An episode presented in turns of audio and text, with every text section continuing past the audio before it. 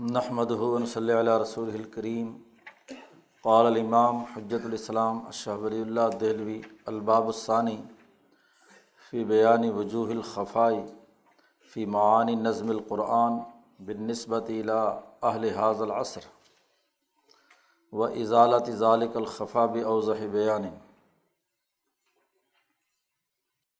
یہ الفوظ الکبیر کا دوسرا باب ہے.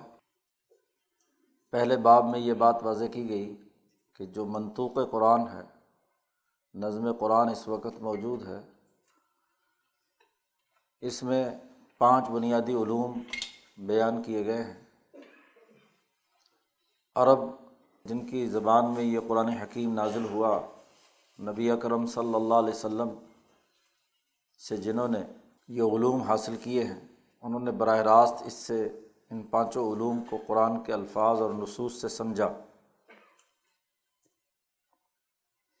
لیکن جیسے جیسے وقت گزرتا گیا، اگلے زمانے آئے تو ان میں ضرورت یہ پیش آئی کہ قرآن حکیم کے الفاظ کے معانی سمجھنے کے لیے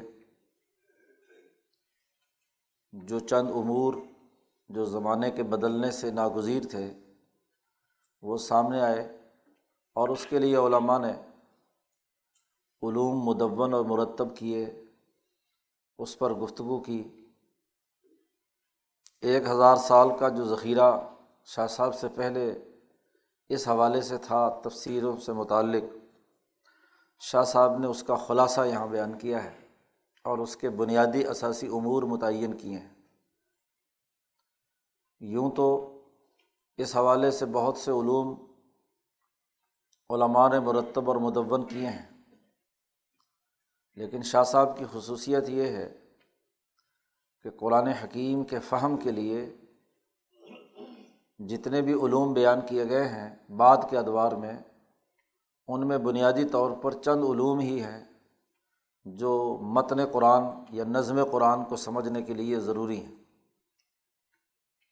باقی تمام علوم کا تعلق زیادہ ہے، زیادہ یہ ہے کہ عربی زبان کے صحیح فہم، اس کی گرامر، اس کی صرف نحو، اس کا ادب، تو یہ تمام چیزیں گویا کہ علوم عالیہ میں سے ہیں کہ جس کے ذریعے سے قرآن حکیم تک پہنچا جا سکتا ہے۔ جن کو عربی نہیں آتی، وہ عربی پڑھیں اور گرامر سیکھیں وغیرہ وغیرہ۔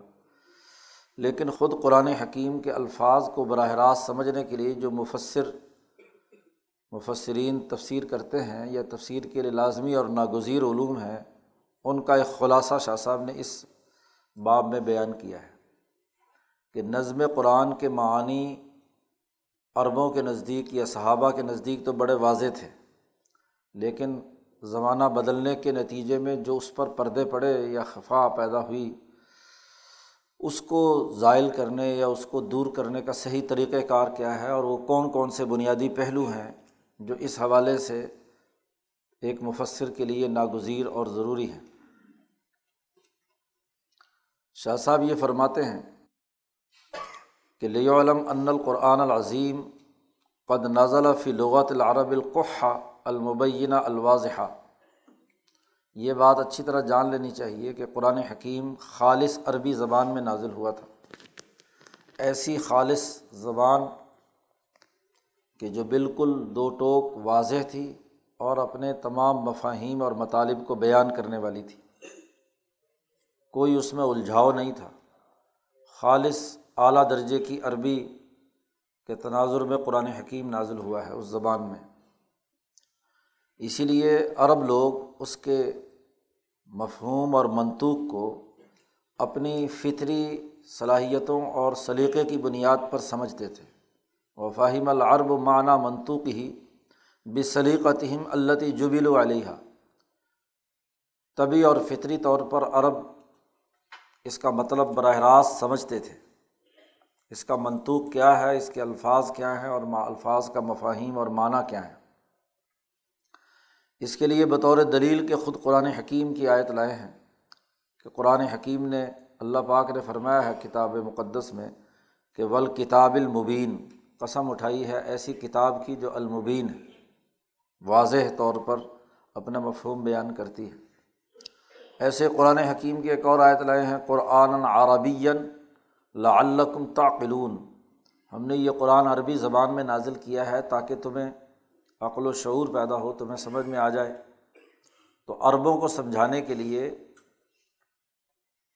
ان کی عقلی سطح کو سامنے رکھ کر قرآن حکیم نازل ہوا ہے۔ کیونکہ سب سے پہلی وہی جماعت تھی جس کو حضور نے اصلاح نفوس بشریہ کے لیے تیار کرنا تھا۔ تو جماعت جب براہ راست سمجھے گی نہیں تو عمل درآمد کیسے ہوگا؟ ایسی ایک تیسری آیت پیش کی کتاب احکمت آیات حسم فصلت ملت الحکیم خبیر۔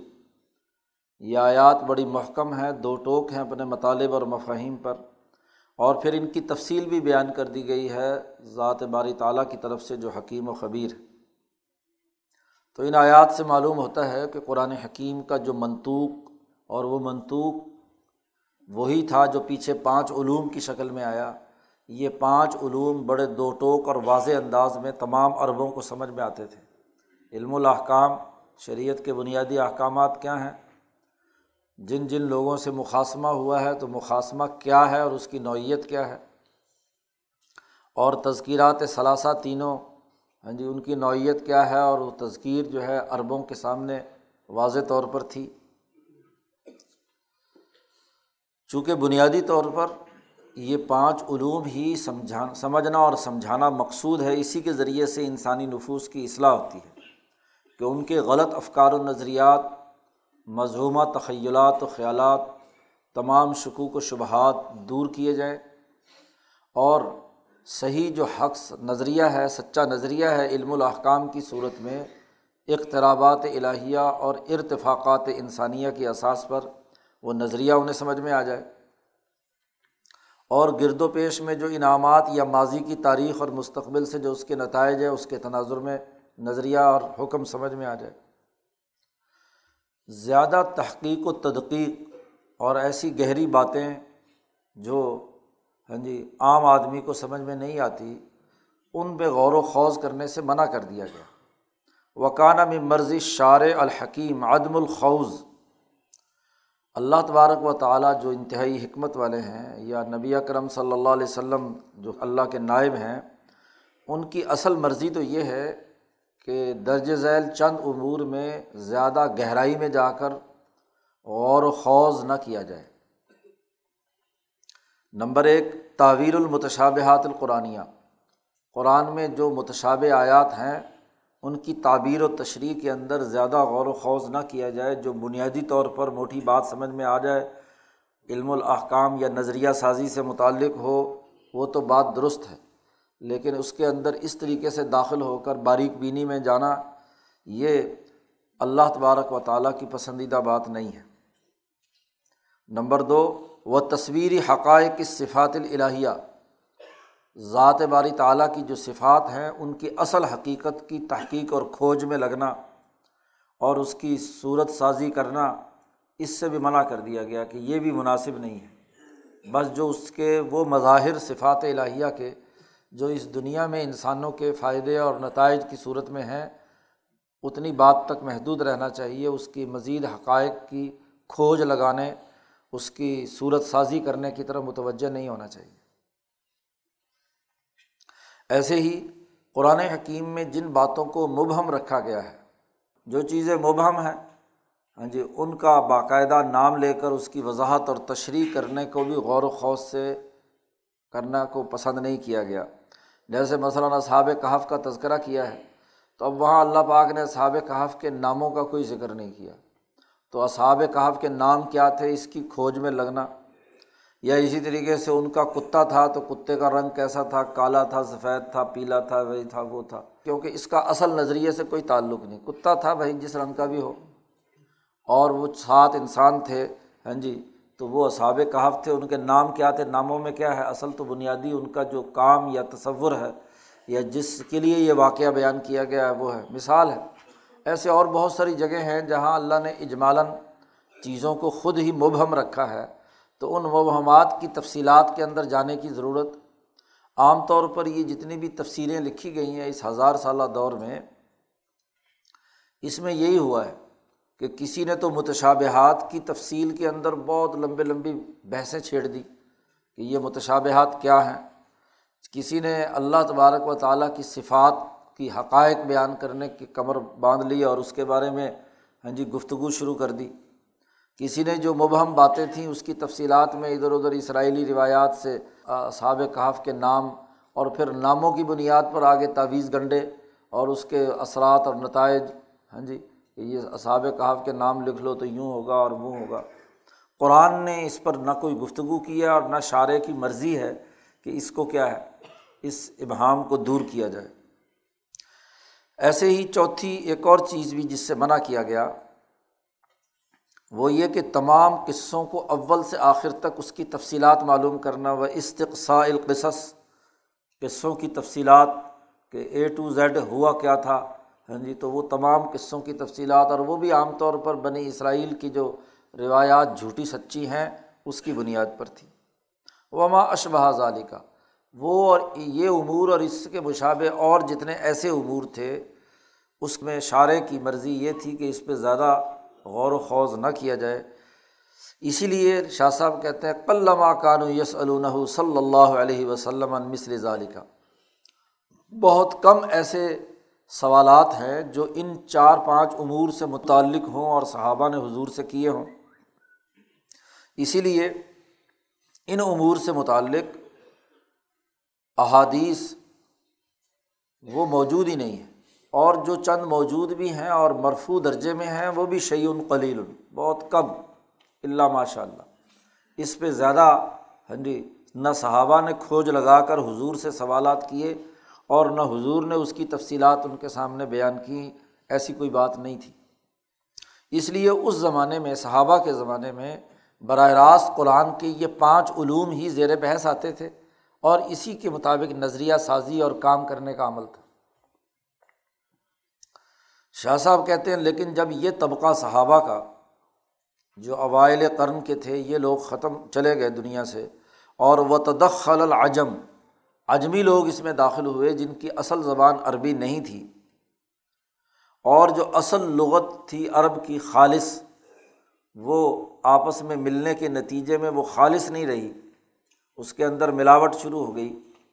توری کا تل کا لغا الاصیلا اور بعض مقامات ایسے تھے جن کا سمجھنا مشکل ہو گیا۔ ہاں جی اس کے سمجھنے کے اندر غلطیاں ہونے لگیں۔ کسی نے کچھ مطلب بیان کیا، کسی نے کچھ تو جتنی باہر کی بعد کی اقوام آ کر انقلاب کے بعد اسلام میں داخل ہوئیں، تو ان کی زبان، ان کا ذہنی پس منظر اور ان کے جو رسوم و رواج ہیں، اس کے تناظر میں جب انہوں نے قرآن حکیم پر غور و فکر کیا، تو کسی نے کچھ مطلب نکالا، کسی نے کچھ مطلب نکالا۔ تو اس وقت ضرورت پیش آئی، مست الحاجہ تو الا تفتیش لغا و نحو ضرورت پیش آئی کہ اصل عربی زبان میں اس جملے کا مطلب اور مفہوم کیا ہے۔ کہیں ایسا نہ ہو کہ جو لوگ بعد میں داخل ہوئے ہیں، وہ اپنے تصورات، ہیں جو قرآن کے نام پر بیان کرنا شروع کر دیں۔ تو اس ضرورت کے پیش نظر، اب اصل عرب جس زبان میں قرآن حکیم نازل ہوا ہے، اس کی تحقیق و تفتیش کی جائے، اس کی گرامر متعین کی جائے، اس کی ترکیب متعین کی جائے۔ اور جو لوگوں کے درمیان اس حوالے سے سوال و جواب پیدا ہونے شروع ہوئے ہیں ان پر مسئلہ ان کو حل کیا جائے۔ اس پر لمبی لمبی تفسیروں کی کتابیں لکھی گئیں کہ جس کے ذریعے سے وہ خالص عربی زبان کے مفاہیم اور مطالب متعین کر کے لوگوں کے سامنے بیان کیے جائیں۔ تو جب یہ نیا دور اور نئے تقاضوں کے مطابق تفصیلیں لکھی جانے لگیں تو اور اس میں بہت زیادہ تفصیلات آئیں تو شاہ صاحب کہتے ہیں کہ تو یہاں اس باب کے اندر ہم پر یہ لازم ہے کہ ہم اس میں سے جو بنیادی اور ضروری واقعی مشکل مقامات ہیں، ان کا اجمالی تذکرہ کر دیں۔ شاہ صاحب نے پورے ہزار سالہ تاریخ کا جو تفصیلی ادب ہے، اس کو سامنے رکھ کر اس کے جو بنیادی امور تھے یا مشکل مقامات تھے، ان کو ذکر کیا۔ اور اس کی کچھ مثالیں بیان کر دیں تاکہ اس دور میں اگر تفصیل لکھی جائے تو اس سے زیادہ غور و خوض نہ کیا جائے کہ یہ تین چار بنیادی اثاثی امور ہیں، ان امور پر غور و فکر کر کے ان کے مطالب اور مفاہیم سمجھے جانے چاہئیں اور بہت زیادہ مبالغے کے ساتھ ہر ہر آیت کی کھوج لگا کر اس کی تفصیلات و تدقیقات کے اندر بال کی کھال اتارنے کی طرف متوجہ نہیں ہونا چاہیے۔ اور اس کی تشریح کے اندر دور دراز کی لمبی تعویلات و تعبیرات اختیار نہیں کرنی چاہیے۔ وہ اجمالی امور شاہ صاحب نے یہاں متعین کیے ہیں۔ اور وہ اجمالی امور جن کی ترتیب شاہ صاحب نے یہاں بیان کی ہے، وہ کل دس ہے دس بنیادی امور ہیں جن کو شاہ صاحب نے پانچ فصلوں میں بیان کیا ہے۔ شاہ صاحب کہتے فنقول ہم یہ کہتے ہیں کہ لفظ سے مراد اور مطلب سمجھنے میں جو چیزیں رکاوٹ بنتی ہیں یا جو مشکلات کھڑی کرتی ہیں، وہ درج ذیل ہے نمبر ایک بسا اوقات قرآن حکیم میں ایسا کوئی لفظ استعمال کیا گیا ہے جو غریب ہے؟ غریب سے مراد یہ اردو پنجابی والا غریب نہیں ہے، اجنبی ہے۔ عام طور پر عرب اسے استعمال نہیں کرتے، کوئی منفرد جملہ ہے جو اعلیٰ درجے کی عربی میں استعمال ہو رہا ہے۔ اس کو کہتے ہیں غریب۔ تو قرآن حکیم میں جتنے الفاظ آئے ہیں، اس کی تشریح کے ایسے الفاظ آئے ہیں، ان کو غریب القرآن کہا جاتا ہے۔ تو غریب القرآن ایک مستقل علم ہے کہ قرآن کے غرائبات کیا ہیں، غریب کیا ہے، لفظ کون سا اجنبی ہے؟ اور اس کا پرانی عربی ادب کے اندر، لغت میں، ادب میں، عربوں کے یہاں اس کا اصل حقیقی معنیٰ کیا ہے؟ شاہ صاحب کہتے احیان بصب استعمال لفظ غریب۔ اور اس کا علاج بھی شاہ صاحب نے بیان کر دیا وہ علاج ہو اس کا علاج یہ ہے کہ وہ لفظ جو استعمال ہوا ہے قرآن حکیم میں کوئی غریب تو اس لفظ کا صحابہ تعبین نے کیا مطلب سمجھا ہے؟ صحابہ نے اگر اس کے بارے میں کوئی تشریح بیان کی ہو تو اس کو ترجیح دی جائے گی۔ نمبر دو، اگر صحابہ میں نہیں ہے تو پھر تعبین کے یہاں اس لفظ کا کیا مطلب اور مفہوم رہا ہے تو اس کو واضح کریں گے۔ یا اس کے بعد وہ اہل علم جو قدیم زمانے کے اہل معانی جنہیں کہا جاتا ہے۔ ایک مستقل علم وجود میں آیا تھا جسے علم البیانی بالمعانی کہا جاتا ہے۔ تو اس کے بڑے بڑے جو ماہرین ہیں، انہوں نے اس خالص عرب، عربی جملے کا جو عربوں عربوں میں بظاہر عام عوام کے یہاں اجنبی ہے، تو اس کا مطلب کیا متعین کیا ہے؟ وسائر اہل المعانی، جیسے امام فرا ہے، زجاج ہے، وغیرہ وغیرہ، ان لوگوں نے کیا اس کا مطلب بیان کیا ہے؟ تو اس مطلب کے اساس پر غرائب القرآن کی تشریح کی جائے گی۔ نمبر ایک، شاہ صاحب آگے جا کر اس پر ایک پوری مستقل فصل لا رہے ہیں۔ کہ یہ غرائب القرآن کا ایک بنیادی علم ہے جو لازمی اور ضروری ہے فہم قرآن کے لیے۔ دوسرا ایک اور اہم ترین مسئلہ، جس کی وجہ سے قرآن حکیم کی آیات کو سمجھنے میں دقت پیش آتی ہے، وہ کیا ہے؟ احیانً لقلت الاطلاع علی ناسخ والمنسوخ۔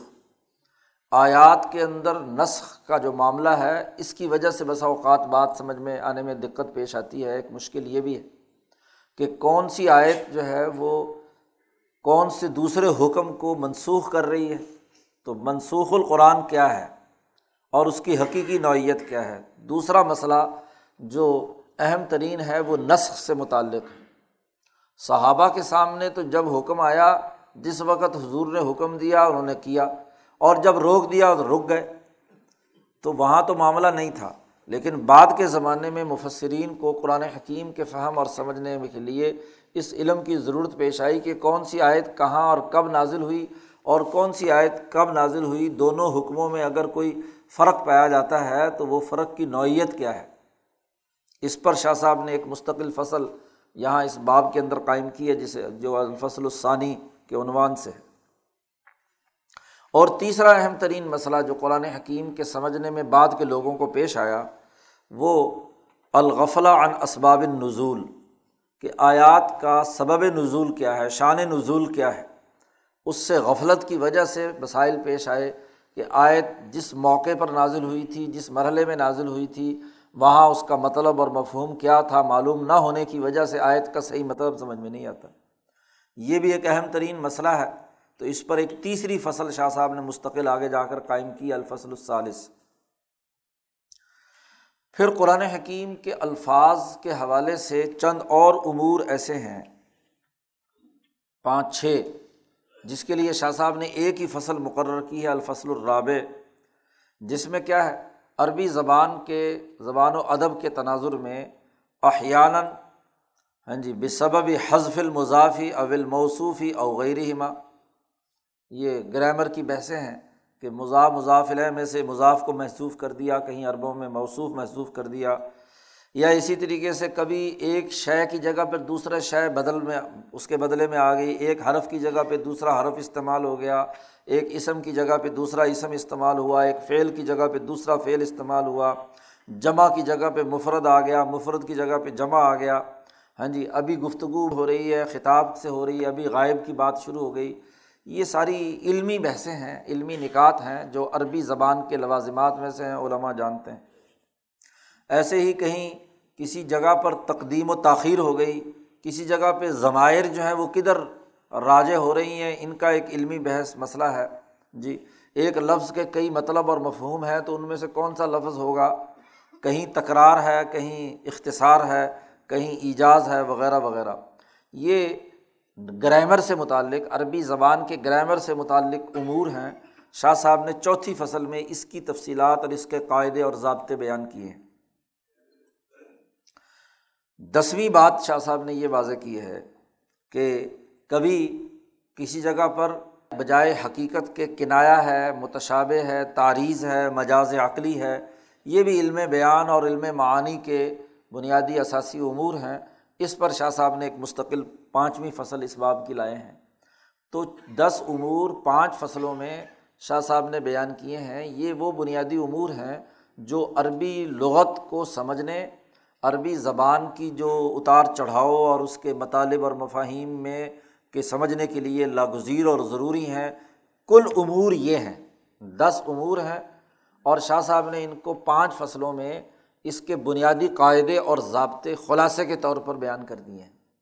لمبی چوڑی تفسیروں سے جان چھوٹ جاتی ہے اور بہت سارے علوم جو تفصیلات کے دائرے کے ہیں، ان سے بھی جان چھوٹ جاتی ہے۔ متن قرآن سمجھنے کے لیے ان دس علوم کا سمجھنا اور اس کی ترتیب اور تمرین کا ہو جانا، یہ فہم قرآن کے لیے کافی ہے۔ شاہ صاحب ان امور کی نشاندہی کرنے کے بعد کہتے ہیں کہ میں اپنے نیک بخت دوستوں کے لیے مناسب سمجھتا ہوں کہ وہ ان امور سے متعلق جو ابتدائی بنیادی امور اور پہلو ہیں اور ان کی چند مثالیں ہیں، ان پر مطلع ہو جائیں۔ اور جہاں تفصیلات آنی ہیں، وہاں چند اشارات اور رموز بیان کروں گا۔ تو وہ ان رموز و اشارات پر اکتفا کر کے قرآن حکیم کے فہم کا راستہ ان کے سامنے کھل سکتا ہے۔ اس میں سب سے پہلے شاہ صاحب نے پہلی فصل مقرر کی ہے اس باب میں، فی شرح غریب القرآن، کہ قرآن کے اندر جو ایسے اجنبی الفاظ آ گئے ہیں، ان کی تفصیل و تشریح یا اس کا مطلب اور مفہوم متعین کرنے کے لیے سب سے بہترین راستہ کیا ہے۔ اس حوالے سے چونکہ بہت سے لوگوں نے گفتگو کی ہے اور غریب القرآن پر کتابیں لکھی ہیں اور بہت سے طریقوں سے اس علم کو واضح کرنے کی کوشش کی ہے شاہ صاحب نے کہا ہے کہ اس حوالے سے سب سے بہترین شرح الغریب سے متعلق سب سے بہترین طریقہ وہ ہے کہ جسے ترجمان القرآن حضرت عبداللہ ابن عباس رضی اللہ تعالیٰ عنہ عنہما سے نقل کیا گیا ہے۔ ابن عباس رضی اللہ تعالیٰ عنہما وہ صحابی ہیں کہ جنہوں نے اپنی پوری زندگی کھوج لگا کر قرآن علوم پر غور و فکر کیا ہے۔ وہ ایک ایک صحابی سے ملے ہیں، جو بھی ان سے دستیاب ہوئے، کیونکہ حضور کے وصال کے موقع پر حضرت عبداللہ ابن عباس کی عمر کوئی سولہ سترہ سال کے قریب تھی، نوجوان تھے یہ بالکل۔ اور حضور نے ان کو دعا بھی دی تھی کہ اللہ ان کے سینے کو کھول دے اور ان کو کتاب سمجھا دے قرآن حکیم۔ تو حضور سے بھی سوالات کچھ ہیں ان کے، پھر باقی تمام سینئر صحابہ سے ابئی ابن کعب سے، زید ابن ثابت تھے ابو بکر صدیق سے، عمر فاروق سے رضوان اللہ علیہ مجمعین ان سے سوالات بار بار کرتے رہتے تھے۔ تو قرآن حکیم کا بہت سا، ان کا اوڑھنا بچھونا قرآن حکیم کا سمجھنا سمجھانا ہی تھا۔ اس لیے حضرت عبداللہ ابن مسعود جیسے اونچے درجے کے فقی نے عبداللہ ابن عباس کو یہ لقب دیا تھا ترجمان القرآن کہ یہ قرآن کے ترجمان ہیں۔ تو اس شرح الغریب کیا، بلکہ اور بہت سارے مسئلوں میں بھی حضرت عبداللہ ابن عباس چونکہ صحابہ کی اور حضور کی باتوں کو نقل کرنے والے ہیں، قرآن کے سب سے پہلے ترجمان اور مفصر ہیں۔ اس لیے شاہ ولی اللہ صاحب کہتے ہیں کہ شرح غریب القرآن میں حضرت عبداللہ ابن عباس کی جو بات آپ سے صحیح طور پر نقل ہے، تو وہ ہاں جی سب سے بہتر ہے۔ اور جو صحیح طور پر چونکہ عبداللہ ابن عباس ترجمان القرآن مشہور ہیں، اس لیے بہت ساری چیزیں کچھ لوگوں نے منسوب بھی ان کی طرف کی ہیں۔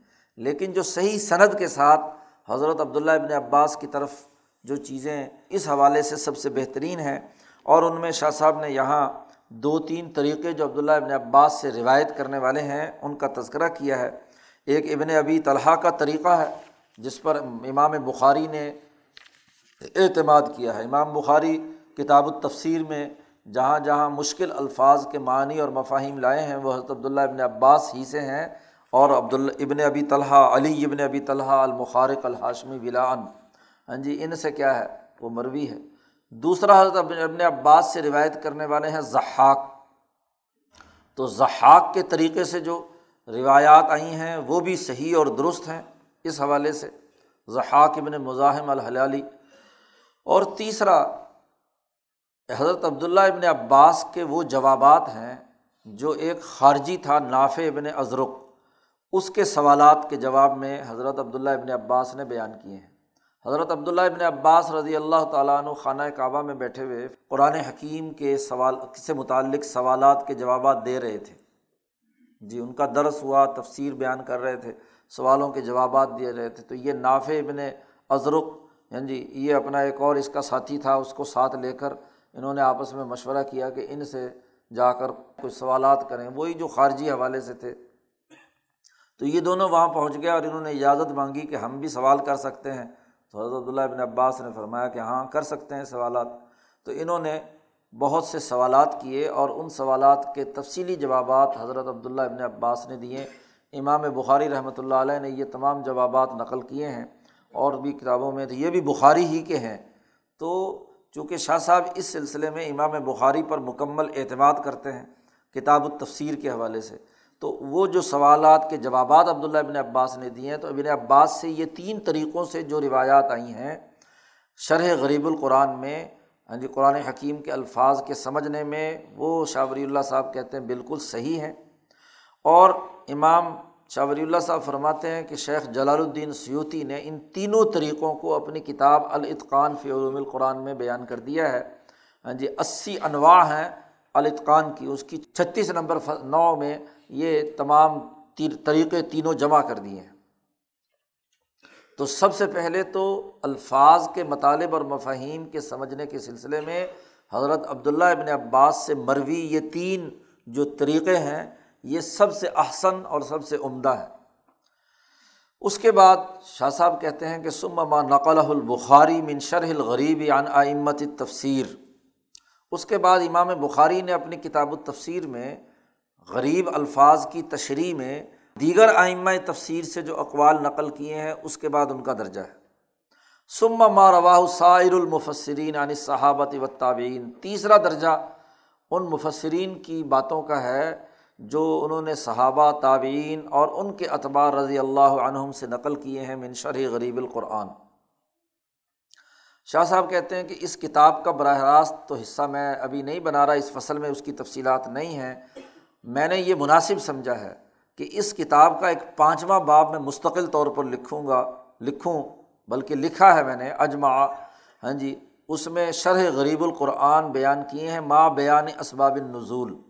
اسباب نزول کے بیان کے ساتھ ساتھ شرح غریب القرآن بھی میں نے جمع کر دیے ہیں۔ وہ اس کتاب کا پانچواں باب ہے اور ایک وہ مستقل باب ہے۔ اب جس کا جی چاہے اس کو اس کتاب کا پانچواں بنا باب بنا کر پڑھ لے۔ اور جس کا جی چاہے اس کو ایک مستقل رسالہ بنا دے، شاہ صاحب نے اس کا مستقل نام بھی رکھا ہے فت الخبیر بے مالا بدہ منہ فی علم تفسیر کہ جو یہ ہاں جی مفسرین کے لیے تفسیر کے علم میں یہ ہاں جی دروازہ کھولنے والا ہے، بہت ہاں جی باخبر کرنے والا ہے۔ تو یہ ایک مستقل نام بھی شاہ صاحب نے اس کا دیا ہے، جس کا جی چاہے فمن شاہ ضمہ الا حاضر رسالہ اومن شاہ افردہ علیہ جس کا جی چاہے اسی کتاب کا باب پانچواں باب سمجھ کر پڑھ لے اور جس کا جی چاہے اس کو الگ کتاب شمار کر لے، لوگوں کا اپنے مختلف ہاں جی مذاہب کے سلسلے میں ہر آدمی کا اپنا اپنا ذوق اور ہاں جی عشق ہوتا ہے، اس کے مطابق لوگ کام کیا کرتے ہیں۔ تو شاہ صاحب نے شرح الغریب پر ایک مستقل رسالہ لکھ کر یا اس کتاب کا پانچواں باب لکھ کر صورت بقرا بلکہ فاتحہ سے لے کر اناس تک ہر صورت کے جتنے مشکل الفاظ جی صحابہ سے اس کی تشریح مروی تھی یا جو ترتیب یہاں بیان کی ہے، امام بخاری نے انہیں نقل کیا تھا، علامہ سیوتی نے نقل کیا تھا، وہ ایک مجموعہ شاہ صاحب نے مرتب اور مدّ کر دیا کہ اگر اس کسی کو تفصیلات کی ضرورت ہے تو اس پورے پانچویں باب کو پڑھ لے تو ہر ہر صورت کے مشکل الفاظ کے مطالب اور مفاہیم اس کے سامنے آ جائیں گے۔ شاہ صاحب کہتے ہیں وہ ممبا یمبگ یا یولم ہنا ہاں جی وہ بات جو بہت ہی مناسب ہے یہاں پر جاننا، وہ یہ کہ صحابہ اور تعبین رضوان اللہ علیہ مجمعین نے ربما یوفسرون لفظ بھی لازمی معنیٰ ہو بسا اوقات کسی لفظ کی جو تفصیل اور تشریح بیان کی ہے، اس کے لازمی معنیٰ سے یعنی اس اس کے معنیٰ کے جو لوازمات میں سے تھی، اس کی بنیاد پر اس کی تفصیل اور تشریح کی ہے۔ بعد میں آنے والے مفسرین نے اس پر تنقید کی ہے۔ اس حوالے سے کہ اصل لفظ کی جو لفظی معنیٰ ہے، اس کا تتبع کرتے ہوئے اور اس کے موارد استعمال بیان کرتے ہوئے انہوں نے بتلایا کہ لفظ کا اصل مطلب یہ ہے، صحابہ کرام نے بسا اوقات اس کے جو لوازمات بنتے تھے، ان پہلوؤں کی نشاندہی کی ہے۔ تو یہ کوئی اعتراض کی بات نہیں ہے، بلکہ وہ جو مخاطب جس نوعیت کا ان کے سامنے آیا، اس کو جس وقت جس چیز کی ضرورت تھی، اس کے مطابق انہوں نے اس کا مطلب بیان کر دیا۔ لغت کی تحقیق و تفتیش صحابہ کے پیش نظر بسا اوقات نہیں ہوتی تھی۔ بہرحال شاہ صاحب کہتے ہیں بلغرض المطلوب فی حاضر رسالہ ہاں جی یہاں جو اس رسالے میں یہ جو فت الخبیر ہے، اس میں ہمارا مطلب یہ ہے کہ جو سلف کی تفصیلات ہیں، بے آئینی ہی نقل کر دی جائیں۔ جی ان پر جو نقد و تنقید کا معاملہ ہے، اس کا مقام اور ہے، وہ اس جگہ پر مناسب نہیں ہے۔ یہاں تو جو انہوں نے نقل کی، جو کچھ انہوں نے تفسیر کے طور پر بیان کیا ہے، وہ سامنے آنا چاہیے۔ کیوں؟ وہ دوسری جگہ پر اس کی تفصیلات ہیں، لکل مقام مقال و لکل نقطن مجال۔ ہر نقطے کا اپنا میدان ہوتا ہے، ہر ہر بات کی بحث کا اپنا ایک مقام ہوتا ہے۔ ہر جگہ پر ہر طرح کی بحث نہیں چھیڑی جا سکتی۔ تو یہ پہلی فصل میں شاہ صاحب نے یہ بات واضح کی ہے کہ الفاظ قرآنی میں جو اجنبی یا غریب الفاظ ہیں ان کے مطالب اور مفاہیم جو صلف صالحین سے ہم تک منتقل ہوئے ہیں ہاں جی اس کو بیان کر دیا جائے اور اس کے لیے شاہ صاحب نے ایک مستقل باب یا ایک مستقل کتاب لکھی ہے، جس کو تفصیلات چاہیے تو اس کو مطالعہ کر سکتے ہیں۔ اس کے بعد جو اہم ترین مسئلہ ہے، الفصل الصانفی معرفت ناسخ بالمنسوخ نسخ کا مسئلہ ہے۔ تو نسخ کے حوالے سے جو اجمالی گفتگو ہم یہاں کر سکتے ہیں، کیونکہ یہ ایک بڑی علمی بحث ہے۔ علماء اور مفسرین ہی اس بحث کو صحیح تناظر میں سمجھ سکتے ہیں۔ بس اجمالی سی بات یہاں ہم اس موقع پر، چونکہ ابھی شاہ صاحب پہلے کہہ چکے ہیں کہ لکل مقام مقال، ہر مقام کے اندر ایک گفتگو کا دائرہ ہوتا ہے اور ہر نقطے کو بیان کرنے کا بھی ایک موقع ہوتا ہے۔ تو یہاں ہمارا موقع جو ہے وہ یہ نہیں ہے کہ ہم اس نسخ کی ہاں جی پوری تمام تر تفصیلات سمجھیں، کیونکہ یہ بہت ہی علمی اور ٹیکنیکل بحث ہے۔ اور ٹیکنیکل بحث کو سمجھنے کے لیے بہت سے علوم پڑھنا اور عالم ہونا تو کم از کم شرط ہے ہی۔ تو اس لیے یہاں ایک بنیادی سی بات صرف یہ سمجھ لیجیے کہ نسخ کا ایک تو لفظی معنیٰ ہے۔ نسخ کا لفظی معنیٰ یہ ہے کہ کسی چیز کو ذائل کر دینا، ایک جگہ سے ہٹا کر دوسری جگہ لے جانا۔ اور اسی لیے یہ جو حکیم کا اور طبیب کا جو نسخہ لکھتے ہیں، تو نسخے کا مطلب بھی بطور تفاعل کے ہوتا ہے فعال نیک فعال کے طور پر کہ یہ دوائی اگر کھائیں گے تو مرض ذائل ہو جائے گا۔ تو نسخے کو نسخہ بھی اس لیے کہتے ہیں کہ وہ ان دوائیوں سے وہ مرض ذائل ہو جائے گا، اس لیے نسخہ ہے۔ یا اسی طریقے سے کسی کتاب کا جو دوسرا نسخہ ہم تیار کرتے ہیں، تو یہ بھی یعنی کہ اس کتاب کی آپ نے کاپی یعنی یہاں سے اٹھا کر آپ نے دوسرے کاغذ پر بھی اسے منتقل کر دیا۔ تو اس انتقال کو اور اس دوسری جگہ پر پہنچانے کو بھی کیا ہے؟ تو الزالت و نقل اس کا لفظی معنی ہے۔ اس کے بعد جو نسخ کا اصطلاحی معنی ہے ہاں جی اس کو سمجھنے کی صرف ضرورت ہے مختصراً۔ اس اصطلاحی معنیٰ میں بھی دو دائرے ہیں۔ دو طرح کی تعریفات ہیں، ایک متقدمین کی، صحابہ اور تعبین کی، اور ایک وہ جو بعد کے متاثرین مفسرین نے اصولین نے لوگوں کے سامنے بیان کی ہیں۔ پہلے جو لوگ تھے، وہ ہر ذرا سی معمولی سی تغیر و تبدل کو بھی نسخ کہتے تھے۔ صحابہ کے یہاں ذرا سی تبدیلی آئی کہیں، کوئی مطلب ہاں جی اس کا ہاں جی واضح کرنے میں کوئی تفصیلات آ گئیں تو اس کو بھی انہوں نے منسوخ کے شمار، اس میں زمرے میں شمار کر دیا۔ اور اس کی اساس پر کوئی پانچ سو کے قریب آیات جو ہیں، ان کو قرآن حکیم میں منسوخ مان لیا گیا۔ لیکن متاثرین نے اس کی تعریف یہ کی کہ نہیں، نسخ وہ ہے کہ کوئی آیت ہاں جی اس کے حکم کی مدت مکمل ہو گئی۔ یا ایک خاص وقت کے لیے اس کو واضح کیا گیا ہے۔ منسوخ کی تعریف انہوں نے کی کہ اس کا حکم کسی بھی صورت میں باقی نہ رہے۔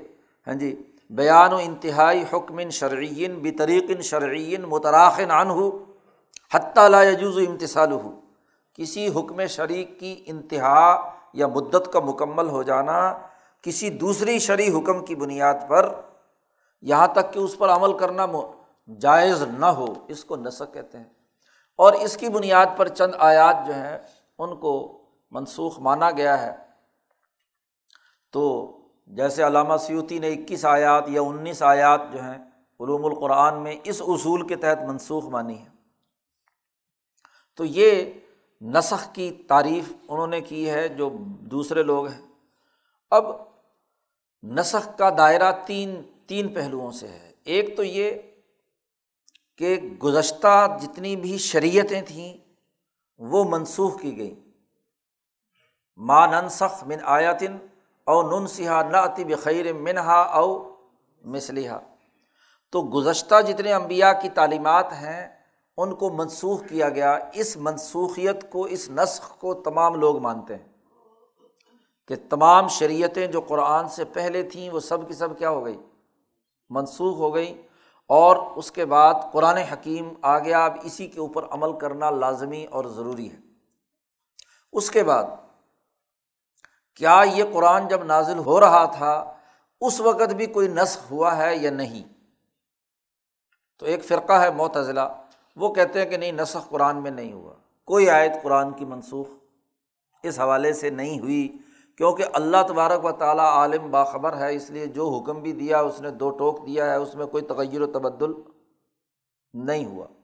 معتزلیوں کا عقیدہ یہ ہے یا ان کی رائے یہ ہے کہ جب وہی نازل بھی ہو رہی تھی، اس میں بھی چونکہ اللہ تعالیٰ خبیر و علیم ہے، اس لیے اس نے کسی قسم کا کوئی نصب اس کے اندر نہیں ہوا۔ باقی جمہور تمام لوگ جو ہیں، وہ اس بات پر متفق ہیں کہ نبی اکرم صلی اللہ علیہ وسلم کی زندگی میں حیات مبارکہ میں قرآن حکیم کے وہی کے نزول کے سلسلے میں احکامات میں تغیر و تبدل ہوا ہے، نسخ ہوا ہے۔ اس کے بعد آگے مسئلہ ہے کہ حضور صلی اللہ علیہ وسلم کے دنیا سے جانے کے بعد یہ جو موجودہ قرآن اس وقت موجود ہے، اول سے آخر تک، اس موجودہ قرآن میں کیا کوئی آیت منسوخ ہے یا نہیں؟ اس مسئلے پر ہاں جی اگر تو قدیم صحابہ کی تعریف کو سامنے رکھا جائے کہ ذرا سا تغیر و تبدل جو ہے ہاں جی اس تغیر و تبدل یا کہیں صفت موصوف کے تغیر و تبدل کی بنیاد پر انہوں نے لفظ نسخ استعمال کیا ہے۔ اور اس کی بنیاد پر انہوں نے کوئی پانچ سو کے قریب آیات کو منسوخ مانا ہے، تو یہ تو معمولی رد و بدل ہے، یہ حقیقی نسخ، اس کو نہیں کہہ سکتے۔ باقی جو علامہ سیوتی وغیرہ نے کوئی بیس اکیس کے قریب آیات جو ہیں ان کو منسوخ مانا ہے دوسری تعریف کے تناظر میں۔ تو یہ علامہ سیوتی کا مسلک ہے، لیکن امام شاہ ولی اللہ دہلوی کے انداز اور اسلوب سے یہ معلوم ہوتا ہے کہ شاہ ولی اللہ صاحب جو ہیں، قرآن حکیم، یہ جو موجودہ قرآن حکیم ہے، اس میں کسی آیت کو منسوخ نہیں مانتے۔ ان اکیس بیس آیات میں سے بھی ہاں جی چودہ پندرہ کا تو شاہ صاحب نے، بلکہ سولہ آیات کا تو مطلب خود بیان کر دیا جن کو لوگوں نے منسوخ مانا تھا۔ پانچ ایسی آیات کو بظاہر نسخ کی بات تسلیم کی ہے جو انتہائی کمزور ہے۔ ایک اصولی بات تفہیمات الہیہ میں شاہ صاحب نے نسخ سے متعلق کی ہے۔ وہاں شاہ صاحب فرماتے ہیں کہ اس نسخ کے معاملے میں مفسرین میں بہت اختلاف پایا جاتا ہے، لیکن ہماری رائے یہ ہے، ولما فتشنا اقاویل ہم و حضق نہ نظرا فی ہا وجد اعلیٰ صنوفن تو ہم نے بہت ساری قسموں پر اس میں پایا، بہت سارے معاملات جن میں اختلاف پایا، اور اس میں شاہ صاحب نے اپنا جملہ ایک واضح طور طور پر کہا تفیمات میں کہ ولحق و عندی نظالی کا بھی اجتہادن و استمباتن یہ سارے اجتہادی مسئلے ہیں۔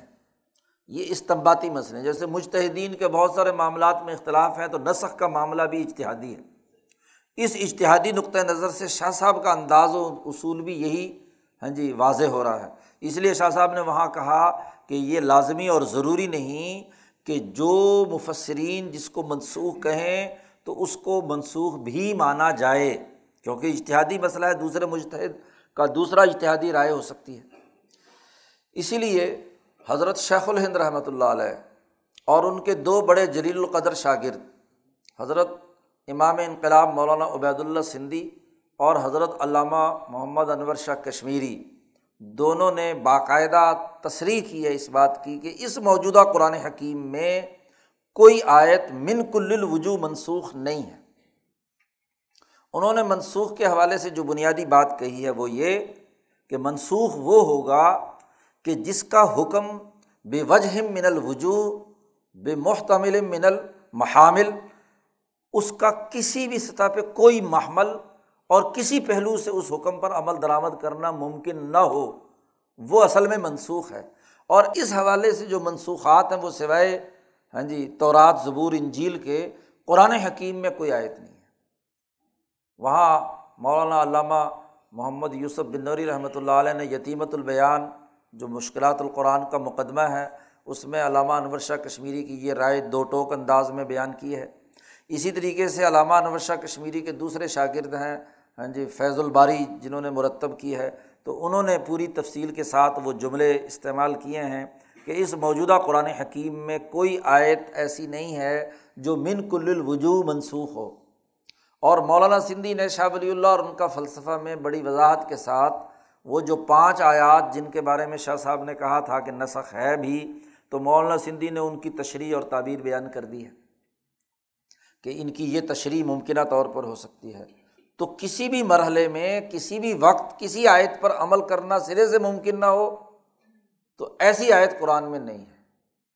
ہاں جی یہ ہو سکتا ہے کہ ایک وقت میں یا ایک پہلو سے اس پر عمل نہیں ہو رہا، تو لیکن جب کبھی دوبارہ ضرورت پیش آئے، تو وہاں اس کا عمل درآمد خود حضرت سندھی نے اپنی والدہ کا قصہ وہاں بیان کیا ہے۔ وارث کی وصیت والی جو آیت ہے، اس کی منسوخیت کہنے والوں کے حوالے سے تو وہاں اپنی والدہ کے اس قصے کی بنیاد پر مولانا سندھی نے واضح وضاحت کی ہے کہ اس پر عمل درآمد کیا جا سکتا ہے۔ یا ایک اور شکل بھی ہے۔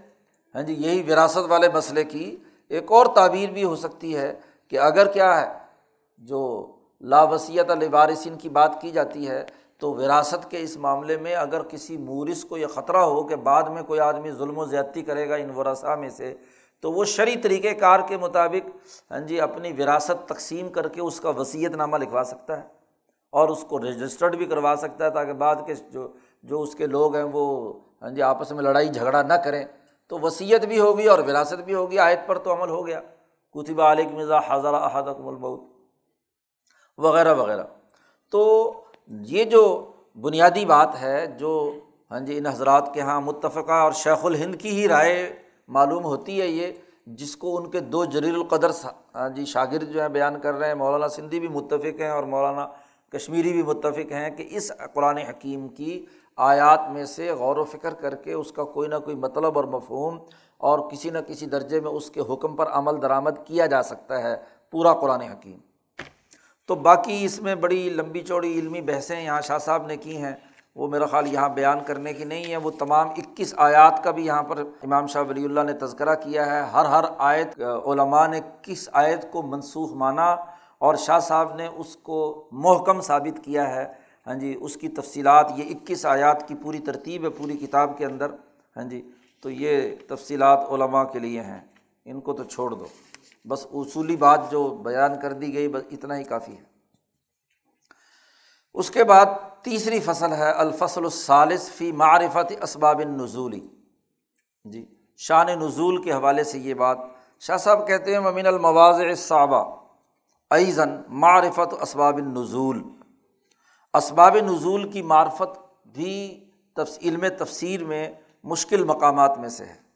اور اس کی وجہ بھی مشکل ہونے کی یہ ہے کہ اس میں بھی متقدمین اور متاثرین میں اختلاف پایا جاتا ہے۔ متقدمین ہر معاملے کے اندر جو محدثین کی خاص طور پر تفسیریں ہیں، ہر آیت کے ذیل میں کوئی نہ کوئی شان نزول انہوں نے بیان کیا ہوا ہے، کسی صحابی سے، کسی تابی سے، کسی بزرگ کا کوئی قول نقل کیا ہوا ہے۔ تو شاہ صاحب نے یہاں ایک بہت اچھی تعبیر کی ہے کہ متقدمین جہاں کہیں نازلت فی قضا کا جملہ استعمال کرتے ہیں کہ یہ آیت فلاں معاملے میں نازل ہوئی ہے، اس کا اصل مطلب کیا ہے؟ دیکھو، ایک تو یہ ہے کہ ایک واقعہ یا مسئلہ درپیش ہوا اور اسی موقع پر وہ آیت نازل ہوئی۔ اصل شان نزول یا سبب نزول تو یہ ہے۔ لیکن متقدمین جب نازالت قضاء کا لفظ استعمال کرتے ہیں تو اس، ان کے پیش نظر ایک وسیع دائرہ ہے۔ بہت بڑا وسیع دائرہ ہے۔ اس وسیع دائرے کی نشاندہی یہاں پر شاہ صاحب کر رہے ہیں۔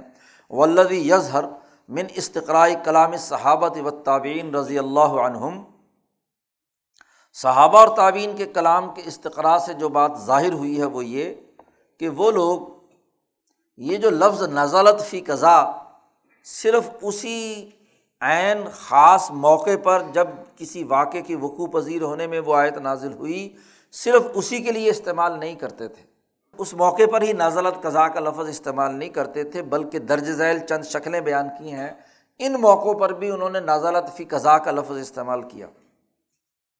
بسا اوقات نازل تو وہ آیت پہلے ہو چکی ہے۔ کوئی اور واقعہ کسی پیش آیا، نبی اکرم صلی اللہ علیہ وسلم کے زمانے میں پیش آیا اور اس واقعے کا فیصلہ کرتے ہوئے حضور صلی اللہ علیہ وسلم نے وہ آیت مبارکہ پڑھ کر حکم دیا۔ تو وہاں جو لوگ بیٹھے ہوئے تھے، انہوں نے یہی سمجھا کہ یہ شاید ابھی ابھی آیت نازل ہوئی ہے۔ تو انہوں نے کہا نازالت فی قضا حالانکہ وہ آیت پہلے نازل ہو چکی۔ ہے مسئلہ نزول، شان نزول میں یہی ہے کہ ایک آیت جب اس کا شان نزول بیان کیا جاتا ہے تو ایک آیت کے ذیل میں کئی کئی شان نزول ہوتے ہیں۔ ایک صحابی کہتا ہے کہ فلاں واقعے میں نازل ہوئی، دوسرا کہتا ہے فلاں واقعے میں نازل ہوئی، تیسرا کہتا ہے فلاں واقعے میں نازل ہوئی۔ تو اب ان کے درمیان تطبیق کیسے پیدا کی جائے گی؟ تو شاہ صاحب نے اس کی تطبیق کی شکل بیان کی کہ معاملہ یہ تھا کہ وہ ایک ہی واقعے میں، ظاہر ہے کہ ایک ہی واقعہ پہلا ہوا ہے جس میں وہ آیت نازل ہوئی ہے۔ بعد میں جب اسی سے ملتا جلتا کوئی اور واقعہ پیش آیا اور وہاں حضور نے وہ آیت پڑھ کر استدلال کیا، تو وہاں والوں نے سمجھا کہ یہ اس وقت نازل ہوئی ہے۔ اور تیسری دفعہ پھر کوئی اور واقعہ پیش آیا اور اس واقعے کے موقع پہ حضور نے اس آیت کو پڑھ کر مطلب اس کا حکم نافذ کیا، تو ان جو اس لوگوں کے سامنے جو فیصلہ ہوا، انہوں نے سمجھا کہ اب نازل ہوئی ہے۔ تو یہ اختلاف کوئی ایسا حقیقی واقعی اختلاف نہیں ہے یہ دراصل اس کے انتباق کا معاملہ ہے، اس کے لیے نزالت قضا کا لفظ یہ استعمال کرتے رہے ہیں۔ یا اسی طریقے سے نبی اکرم صلی اللہ علیہ وسلم کے بعد کوئی واقعہ پیش آیا تو صحابہ وہاں بھی کہہ دیتے ہیں کہ نزالت فی قضا یعنی ایسے ہی معاملے میں، ایسے ہی واقعے کے نمٹانے کے لیے یہ آیت نازل ہوئی تھی۔ تو اب اس کا یہ مطلب نہیں کہ حضور کے دنیا سے تشریف لے جانے کے بعد وہ آیت نازل ہو رہی ہے۔ نازل تو حضور کی زندگی میں حضور پر ہی ہونی ہے۔ ولا الزم فی حاضر سورا ہاں جی اس لیے یہ لازم نہیں، اس صورت میں یہ لازم نہیں ہوتا کہ آیت کی تمام تر قیودات اس واقعے کے اوپر فٹ بیٹھیں۔ بسا اوقات ایسے ہوتا تھا، بل یکفی انتباق اصل الحکم فحسب۔ کہ اصل حکم جو ہے، وہ اس میں منتبق ہو رہا ہے، باقی اس کی جزیات اور تفصیلات ظاہر ہے، ہر واقعے کی مختلف ہوتی ہیں۔ تو جو اصل شان نزول ہے، اس میں تو وہ تمام قیود و شروط پائی جاتی ہیں، جس موقع پر وہ نازل ہوئی ہے۔ لیکن بعد میں جب اس کے لیے نازلت فی قضا کا لفظ استعمال کیا ہے، تو وہ ضروری نہیں ہے کہ اس کی تمام حدود و قیود اس میں استعمال میں آئیں، بلکہ اگر کسی حکم کا ایک جز یا پہلو اس واقعے کے مسئلے کو حل کرنے کے لیے ہے، تو اتنا ہی کافی ہے۔ اسی طریقے سے شاہ صاحب کہتے ہیں کہ یہ جو اصطلاح بہت عمومی طور پر استعمال کی گئی، اس میں ایک یہ بھی تھا کہ لوگ حضور سے سوال کرتے تھے۔ جی حضور سے سوال کیا گیا۔ آپ صلی اللہ علیہ وسلم نے اس سوال کے جواب میں وہ آیت پڑھ دی۔ اب نازل تو وہ پہلے ہوئی ہوئی ہے، لیکن ساحل نے اس وقت سوال کیا ہے تو اس کا جواب اس آیت کے اندر پنہا تھا۔ تو آپ صلی اللہ علیہ وسلم نے وہ آیت پڑھ دی تو اس نے یہ سمجھا، سوال کرنے والے نے سمجھا کہ یہ ابھی ابھی آیت نازل ہوئی ہے۔ حالانکہ وہ آیت پہلے نازل ہو چکی ہے۔ یا کوئی حادثہ اور واقعہ حضور کے زمانے میں ہوا، یا نبی اکرم صلی اللہ علیہ وسلم نے اس موقع پر اس آیت سے کوئی حکم مستمت کیا اپنے اشتہاد سے اور اس موقع پر وہ آیت پڑھ دی، تو اس وقت سننے والوں نے سمجھا کہ شاید یہ آیت ابھی نازل ہوئی ہے۔ وربما یقول فی حاض سور یا بسا اوقات ایسے ہی کسی واقعے میں جو اس سے ملتا جلتا کوئی جزی واقعہ ہوا، تو وہاں انہوں نے کہا فنضل اللہ تعالیٰ اللہ تعالیٰ نے فلاں قول نازل کیا ہے، یا فلاں آیت نازل ہوئی ہے۔ تو یہ لفظ نزول جتنے بھی قدیم یعنی صحابہ اور تعبین کے یہاں یہ لفظ استعمال کیا گیا، تو اس کا ایک وسیع مفہوم رہا ہے۔ یہ کوئی خاص اس مقصد کے لیے نہیں کہ اسی موقع پر سب سے پہلے یہ آیت نازل ہوئی ہے۔ یہ مختلف پہلوؤں کے اعتبار سے پھیلا ہوا تھا۔ کان اشارت گویا کہ یہ اشارہ تھا کہ نبی اکرم صلی اللہ علیہ وسلم نے اس آیت سے یہ حکم اخذ کیا ہے۔ یا اس موقع پر جب سوال ہوا یا واقعہ پیش آیا، تو اس گھڑی میں آپ کے خیال مبارک میں وہ القاع اللہ کی طرف سے دل میں ڈال دی گئی۔ تو ایک ہے نزول حقیقی، وہ پہلے ہو چکا ہے۔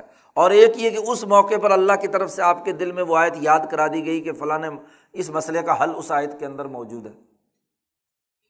تو یہ بھی نو من الوحی ہے یا نفس پھر رو ہے۔ اس لیے وہاں پر ممکن ہے کہا جانا کہ یہ انزلت۔ تو اس لیے ایک آیت کے کئی شان نزول ہونے سے گھبرانا نہیں چاہیے۔ بہت سارے واقعات، یہ سب اس ایک واقعے کے یا اس حکم کے افراد ہیں، جزیات ہیں۔ وہ آیت اس کا ایک کلی ہے۔ تو اس طرح شاہ صاحب نے یہ جو ذہنی انتشار ممکنہ طور پر ہو سکتا تھا، اس کو دور کرنے کا طریقہ بتلایا، تطبیق بتلائی۔ باقی رہی شاہ صاحب کہتے ہیں کہ جو محدثین نے جتنی بھی تفسیریں لکھی ہیں، ابن کثیر وغیرہ یا دوسرے لوگ، قرآن حکیم کی آیت کے نیچے بہت ساری تفصیلات بیان کی ہیں۔ محدثین کی تفسیروں میں یہ بات پائی جاتی ہے۔ آگے چوتھے باب میں جا کر شاہ صاحب اس کا تذکرہ کرتے ہیں۔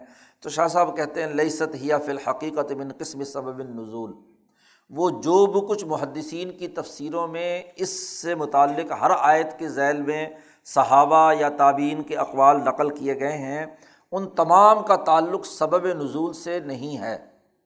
مثلاً، صحابہ نے اپنے مناظرے آپس میں مکالمے اور مباحثے اور مناظرات کے درمیان کسی آیت سے کسی صحابی نے استشاد کیا، دلیل پکڑی یا کسی صحابی نے وہاں بطور تمثیل کے کوئی آیت بیان کی۔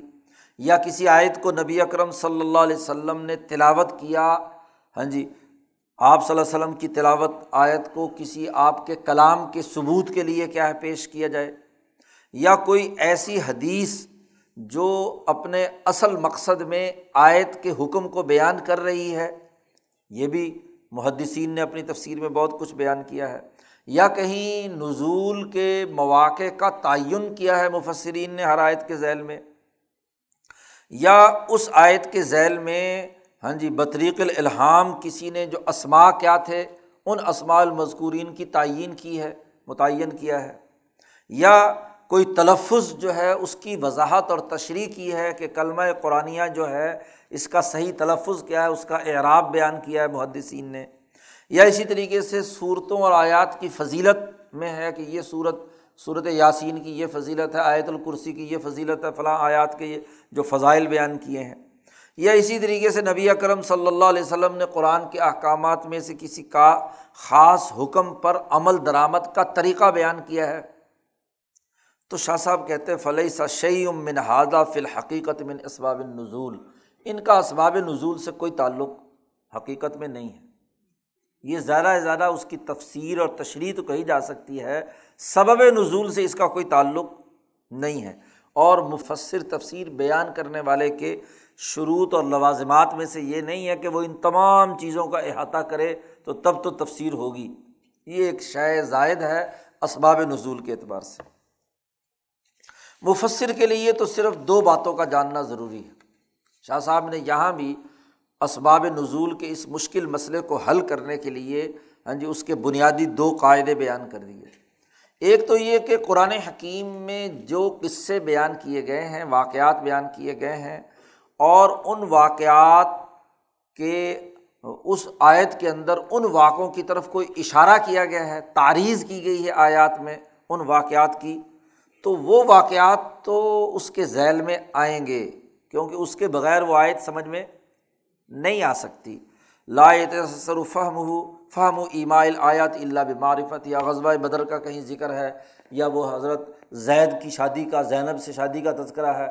ہاں جی اسی طریقے سے اور بہت سارے ایسے غزبۂ عہد ہے غزبۂ تبوک ہے۔ تو وہ ان کی طرف جہاں جہاں قرآن حکیم کی آیات میں اشارے کیے گئے ہیں، تو شان نزول کے طور پر جب تک وہ واقعہ نہ بیان کیا جائے، تو آیت سمجھ میں نہیں آتی۔ وہاں جو اگر شان نزول ہے، وہ تو صحیح اور درست ہے۔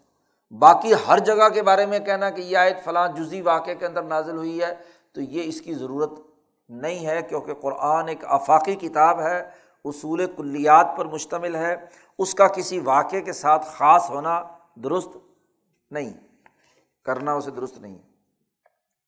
ایک تو یہ ہے اور دوسرا یہ کہ اگر کوئی قصے نے آ کر قرآن کے کسی عام حکم کو خاص کر دیا یا اسی طریقے سے کوئی اور ایسی تغیر و تبدیلی ہے جس نے اس کے ظاہری جملے کو کسی اور پہلو کی طرف پھیرا ہے؟ ہاں جی صرف الکلامی یعنی ظاہر کا کوئی کام اس نے کسی قصے یا کسی واقعے یا کسی شان نزول کے ذمن میں ہوا ہے؟ تو وہاں بھی چونکہ آیت کا مقصود و مطلوب اس کے بغیر سمجھ میں نہیں آتا، اس لیے وہاں اس کا تذکرہ کرنا ضروری ہے۔ تو یہ دو چیزیں تو سبب نزول یا شان نزول میں پیش نظر رہنی چاہیے۔ ورنہ ہر آیت کے پیچھے شان نزول بیان کرنا اور اس آیت کو اس واقعے کے ساتھ خاص کر دینا یہ درست بات نہیں ہے۔ شروع مقدمے میں بھی شاہ صاحب نے یہ بات واضح کی تھی، قرآن کا غرض اصلی تہذیب نفوس انسانیہ ہے اور رفع مظالم ایشا ہیں۔ ان کے درمیان جو ظلم و ستم کا نظام ہے، اسے دور کرنا ہے۔ آیات کو جزیات کے ساتھ خاص کر دینا یہ درست نہیں باقی جو تفصیلات لوگوں نے بیان کی ہیں، قصوں کی۔ تو مما یمبغنا یہاں پر یہ بات بھی جان لینی چاہیے کہ امبیائے سابقین کے قصے کی جو تفصیلات، احادیث میں بیان کی گئی ہیں، وہ بہت کم ہے اللہ ماشاء اللہ چند ایک واقعات ہیں جو خود حضور صلی اللہ علیہ وسلم نے جن کی کچھ تفصیلات بیان کی ہیں۔ ہاں جی جیسے یہ خضر اور موسا علیہ السلام کا واقعہ، اس کی تفصیلات نبی اکرم صلی اللہ علیہ وسلم نے ہاں جی بخاری میں اس کی تفصیل موجود ہے۔ تو کچھ واقعات ہیں۔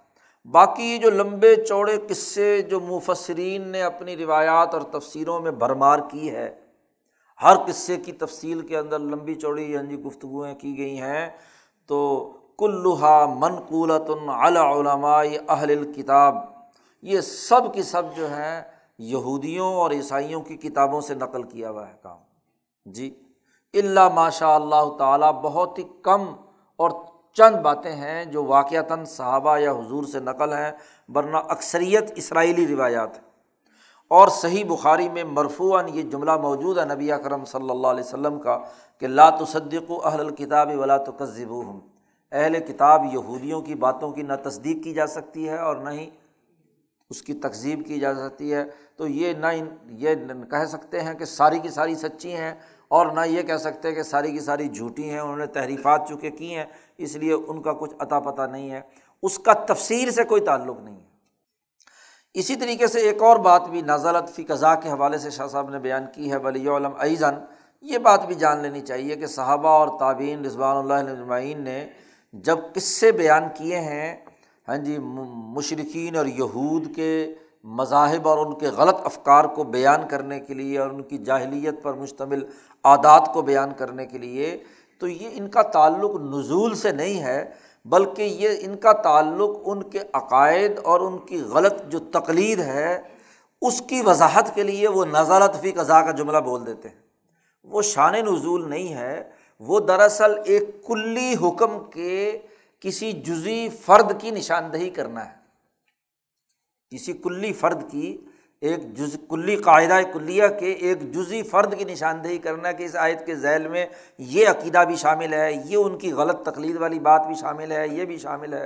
اس کو شان نزول کے دائرے میں نہیں، وہاں نزلت آیا فی قضا کا لفظ بولتے ہیں، تو یہاں شان نزول نہیں بلکہ اس جزی کی نشاندہی ہے جو اس قاعدہ کلیہ کے ذیل میں آتا ہے۔ وہ یریدون وزالی کا ان کا اس سے مقصد یہ ہوتا ہے کہ وہ اس طرح کے معاملات میں یہ آیت مثلاً نازل ہوئی، یا اس کے مشابے یا اس کے قریب ترین، یا اس صورت کے اظہار کے لیے، نہ کہ یہ اس خاص قصے میں اس آیت کے نزول کو وہ بند کر رہے ہوں۔ بلکہ ان کا کہنے کا مقصد یہ ہوتا ہے کہ امور کلیہ میں یہ ایک امور جزی جو ہے، یہ بھی اس کا ایک حصہ ہے۔ اسی لیے آپ دیکھیں گے، جب تفسیر پڑھیں گے تو بہت سے اقوال، بہت سے مقامات پر آپ کو ایک دوسرے سے مختلف نظر آئیں گے۔ ایک مفصر کہتا ہے اس آیت کے ذیل میں مشرقین کا فلانا عقیدہ بھی شامل ہے، دوسرا کہتا ہے، دوسرا، تیسرا کہتا ہے، تیسرا۔ تو ایک پڑھنے والا اگر یہ سمجھے کہ اگر اس آیت کے ذیل میں یہ ساری چیزیں آئیں اور پریشان ہو جائے، تو شاہ شاہ صاحب نے کہا ایسی بات نہیں ہے۔ یہ تمام کے تمام قصے جو بیان کیے گئے ہیں، وہ اس قاعدہ کلیہ کا ایک فرد ہے۔ ہر ایک نے اس کے مطابق گفتگو کی ہے اور ان تمام کا مقصد ایک ہی ہے کہ وہ اس حکم کا ایک پہلو یہاں بھی اطلاق اس کا ہو رہا ہے۔ اسی کی طرف اشارہ ہے حضرت ابو دردار رضی اللہ تعالیٰ عنہ کے اس قول میں کہ حضرت ابو دردا سے جب پوچھا گیا تو انہوں نے فرمایا کہ لا یقون الرجل الفقیحن کوئی آدمی اس وقت تک فقی اور سمجھدار نہیں ہو سکتا، حتیٰ یحمل الآیت الواحدہ علی محامل متعددہ۔ کہ جب تک آیت کے بہت سارے محمل اور مطلب اور اس کے مصداق اس کے سامنے نہ آ جائیں تو وہ فقی نہیں ہو سکتا۔ کیونکہ قاعدہ کلیہ سے جزیات کی طرف جانا اور جزیات سے کلیات کی طرف جانا یہ فقی کا بنیادی فریضہ ہے۔ تو گویا کہ فقی کی حقیقت ہی یہ ہے کہ وہ ایک کلی کے بہت سارے افراد سے واقف ہو، تب تو وہ فقی ہوگا۔ اور اگر کلی کو کسی جزی میں بند کر دیا تو وہ فقی کیسا ہوا؟ اسی اساس پر تفسیر بر رائے کی حقیقت۔ جی حضرت شاہ عبد العزیز دہلوی رحمۃ اللہ علیہ نے تفسیر عزیزی میں بیان کی ہے۔ حضرت نے فرمایا کہ دیکھو، آیات اپنے مفاہیم کلیہ رکھتے ہیں۔ جو اس کلیات کے ذیل کے کسی فرد کی نشاندہی کر رہا ہو اور وہ نشاندہی اگر صحابہ نے نہیں کی تعبین نے نہیں کی، بعد کے مفسرین نے نہیں کی فقہ نے نہیں کی، آج کے زمانے کا کوئی آدمی اس کلی کا کوئی جزی بیان کر رہا ہو تو یہ تفسیر بر رائے نہیں ہے۔ تفسیر بر رائے وہ ہے کہ پہلے آپ نے رائے قائم کی، اس قاعدہ کلیہ کے ذیل میں وہ نہیں آ رہی اور آپ زبردستی سے اس کو اس کے اندر داخل کرنے کی کوشش کر رہے ہیں، یہ تفسیر بر رائے ہے۔ صورت القیامہ کی تفسیر میں حضرت نے بڑی اچھی گفتگو کی ہے تفسیر بر رائے اور جو سنت کے مطابق تفسیر ہے اس کی حقیقت بیان کرنے میں۔ اور اسی بات کو حضرت حجرت الاسلام مولانا محمد قاسم نانوتوی رحمۃ اللہ علیہ نے بیان کیا ہے کہ قرآن آیات کے جو عجائبات ختم نہیں ہونے والے، وہ یہی ہے کہ قرآن حکیم کا ایک مفہوم کلی ہے۔ اس مفہوم کلی کے افراد کا تعین کرنا یہ تفسیر بر رائے نہیں ہے۔ اب یہ جو مولوی مولانا سندھی پر الزامات لگاتے ہیں کہ تفسیر بر رائے بیان کرتے ہیں تو یہ جھوٹا ہے۔ اس لیے کہ مولانا سندھی یہی کام کرتے ہیں کہ اس مفہوم کلی کی، ان پہلوؤں کی جزیات کی نشاندہی کرتے ہیں جو اس کے ذیل میں داخل ہے کوئی ایک بات بتا دیں مولانا سندھی کی، جو قرآن آیات اور کے مفاہیم کلیہ کے دائرے سے باہر ہو جی وہ ان کو، اب بات کیا ہے کہ ان تمام لوگوں نے ان کے جو مصادیق دریافت کیے ہیں، وہ جزوی ہیں یا انفرادی ہیں؟ اور ان کا تعلق زیادہ سے زیادہ نکاح، طلاق اور اس طرح کے جزوی جو مسائل ہیں، ارتفاق ثانی تک کے مسائل تک تو یہ جرتے ہیں مولوی۔ مولانا سندھی واحد آدمی ہیں کہ جنہوں نے سیاسی امور کو بھی اس کے ذیل میں سمجھنے کی طرح ڈالی ہے۔ تو سیاسی نقطۂ نظر سے جو اس آیت کلیہ کا جو مطلب سیاسی نقطۂ نظر سے بنتا تھا اور سیاسی حوالے سے اس کی جزیات اس کلی ذیل میں آتی ہیں، ان کی نشاندہی مولانا سندھی نے کی ہے۔ ایسا کہیں بھی نہیں ہوا کہ کلام یا آیت کا جو حکم ہے، اس کا نتاق اس کا جو اظہار بند ہے، وہ اتنا وسیع نہیں تھا کہ اس کے اندر وہ حکم شامل نہ ہو۔ ایسا نہیں ہے، بلکہ آیت کا جو دائرۂ کار ہے، مفہوم کلی کا اور قیامت تک اسی لیے اس کے نئے نئے عجائبات ظاہر ہوں گے۔ لاتنقزی عجائب ہو اس کے عجائب ختم نہیں ہوں گے۔ وہ یہی ہے کہ ہر دور کے معروضی حالات کے تناظر میں جو قاعدہ کلیہ قرآن نے بیان کیا ہے، وہ اس دور کے مجدین علماء، محققین جو ہیں، اس کی نشاندہی کرتے رہیں گے۔ تو اس کو تفسیر بر رائے نہیں کہا جا سکتا۔ تفسیر بر رائے تو وہ ہے جو سامراجی رائے کو قرآن رائے بنا کر پیش کرنے کے لیے، غلط مقاصد کے لیے استعمال کرتے ہیں۔ یہ تفسیر بر رائے ہے جو ناجائز اور حرام ہے۔ اسی بنیاد پر شاہ صاحب نے کہا وہ اعلیٰ حاضل اسلوب اسی اسلوب پر کثیر مایوس کرو فل قرآن عظیمی صورتانی اسی اسلوب پر قرآن حکیم نے دو طرح کے انسانوں کی تصویر کشی کی ہے۔ صورت و سعید، نیک وقت لوگوں کی تصویر کشی کی ہے۔ اور اس سعادت کے کچھ اوصاف کی نشاندہی کی ہے۔ اور ایسے ہی قرآن حکیم نے بدبخت لوگوں کی صورت و شقین اس کا تذکرہ کیا ہے اور شقاوت کے جو بنیادی اوصاف ہیں ان کا بیان کیا ہے۔ وہ یقون الغرض و منظالی اس سے مقصود یہ تھا کہ ان اوصاف کا حکم بیان کر دیا جائے، ان اعمال کا حکم بیان کر دیا جائے۔ اب جس جس کے اندر وہ بدبختی والے اوصاف، اعمال یا اخلاق پائے جاتے ہیں، ان پر واحد فٹ ہوگی۔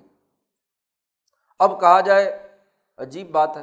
جو مولانا سندھی کے ناقدین ہیں، ان میں ایک صاحب ہیں، نصرت الخاطر میں وہ لکھتے ہیں کہ جی مولانا سندھی ایسی دور دور کی باتیں حجرت اللہ کے مصادیق میں سے لے کر آتے ہیں آیات میں، جن کی طرف مصنف کا بھی کبھی خیال نہیں گیا۔ ہاں جی تو وہ ایسی ایسی باتیں لے کر آتے ہیں۔ یہ ان پر گویا کہ الزام لگایا جا رہا ہے۔ بھائی، یہاں شاہ صاحب یہ بات بیان کر رہے ہیں کہ قرآن حکیم نے اوصاف سعادت کی بنیاد پر صورت سعید کی تصویر کشی کی ہے اور اسباب شقاوت کی بنیاد پر صورت شقی اور بد وقت انسان کی تصویر کشی کی ہے۔ اب جہاں جہاں بھی یہ بد اخلاقیاں پائی جائیں گی، علماء میں پائی جائیں، پیروں میں پائی جائیں، حکمرانوں میں پائی جائیں، تو وہاں وہاں وہ عائد فٹ ہوگی یا نہیں؟